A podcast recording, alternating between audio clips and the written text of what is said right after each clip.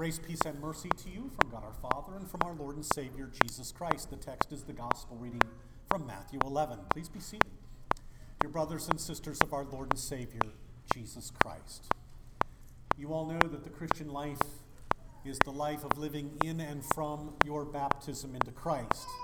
But what does that really mean? Most Christians have no idea.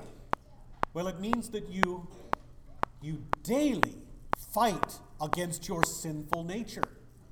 Emphasis on daily. Not just once in your life, but rather day after day you do battle against your sinful desires. It's hard, it's difficult, it's painful. The baptized Christian wants to do what is God pleasing.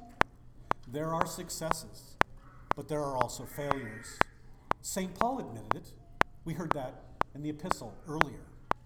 So, what do you do when the things that you do are the very things that you hate because they are not God pleasing?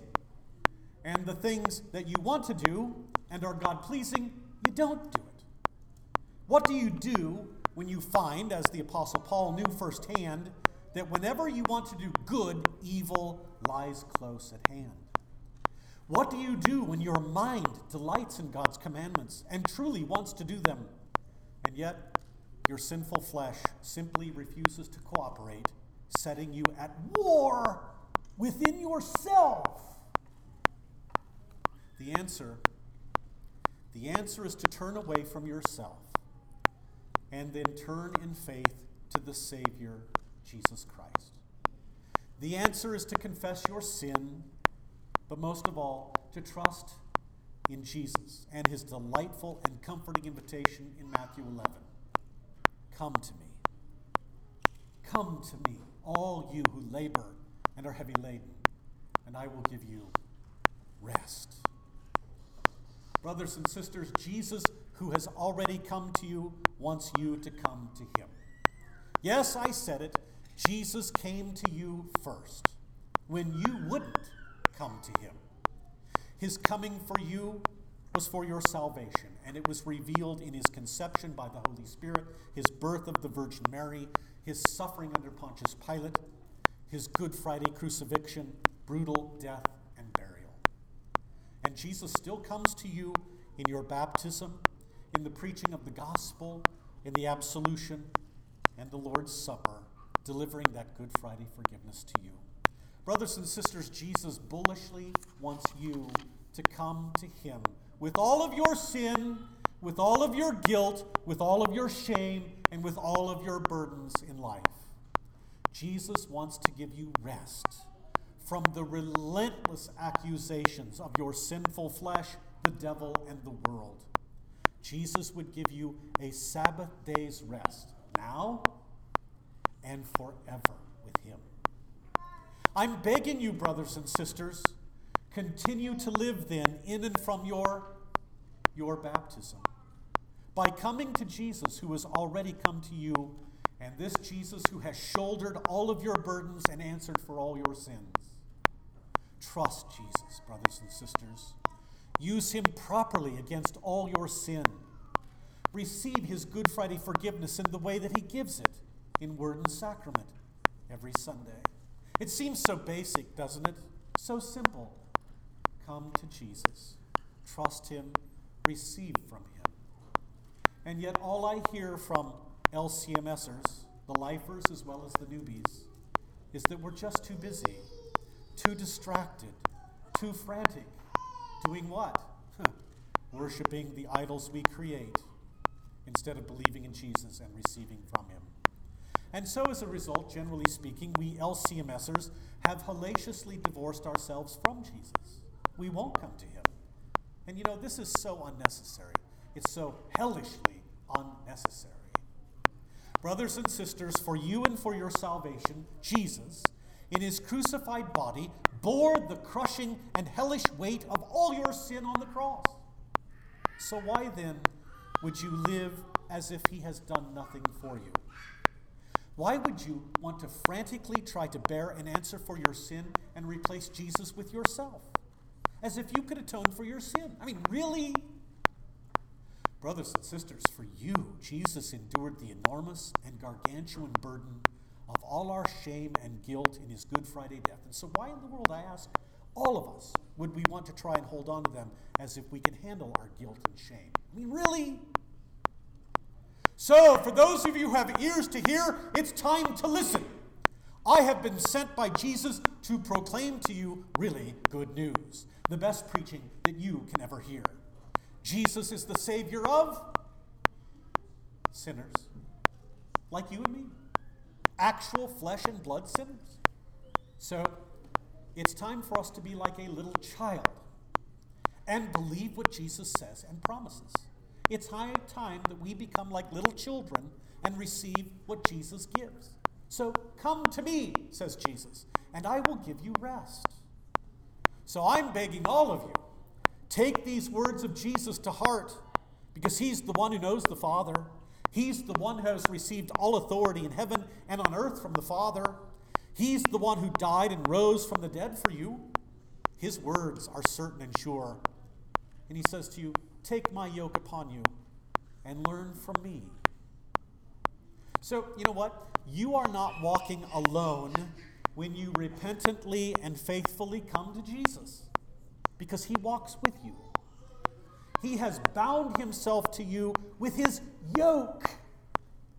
He walks with you like a couple of oxen yoked together pulling a plow. And his yoke is easy, he says and his burden, he says, is light. It's easy and light. Why? I'll tell you why. Because he's the one who bears the burden for you, he's the one who shoulders the heavy load. All you do is just walk along with him like a little child who walks next to his older, bigger brother.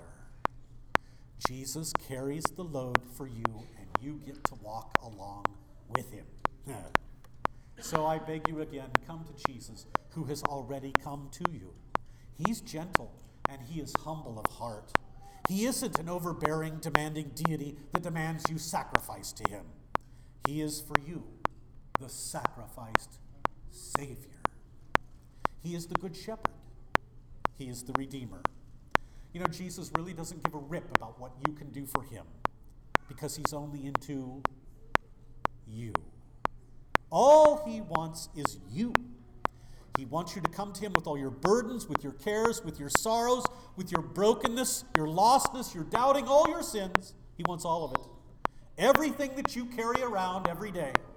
He wants it under the yoke of His Good Friday cross, where all your sins and burdens were borne by Him. Come to Jesus.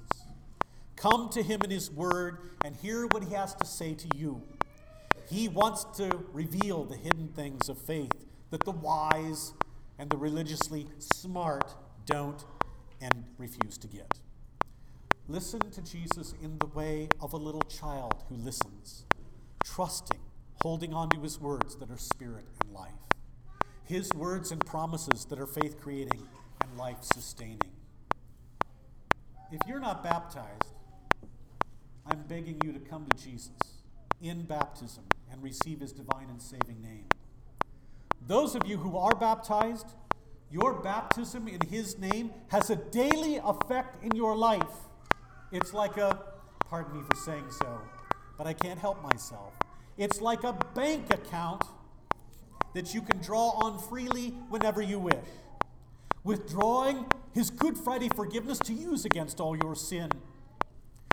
And I'll dare to say it Holy Absolution, too, is like a gospel ATM machine that lets you draw money from your account whenever you need it. When you daily confess your sins and hear and believe the word of forgiveness, you're living in and from your baptism. And so, living in and from that washing of rebirth and renewal by the Holy Spirit then restores, renews, and refreshes our wearied souls that's weighed down by sin and guilt and shame. Brothers and sisters, like a little child, come to Jesus in his supper today he wants to refresh you in a most unique way. He gives you living bread, His body, the wine of gladness, His blood.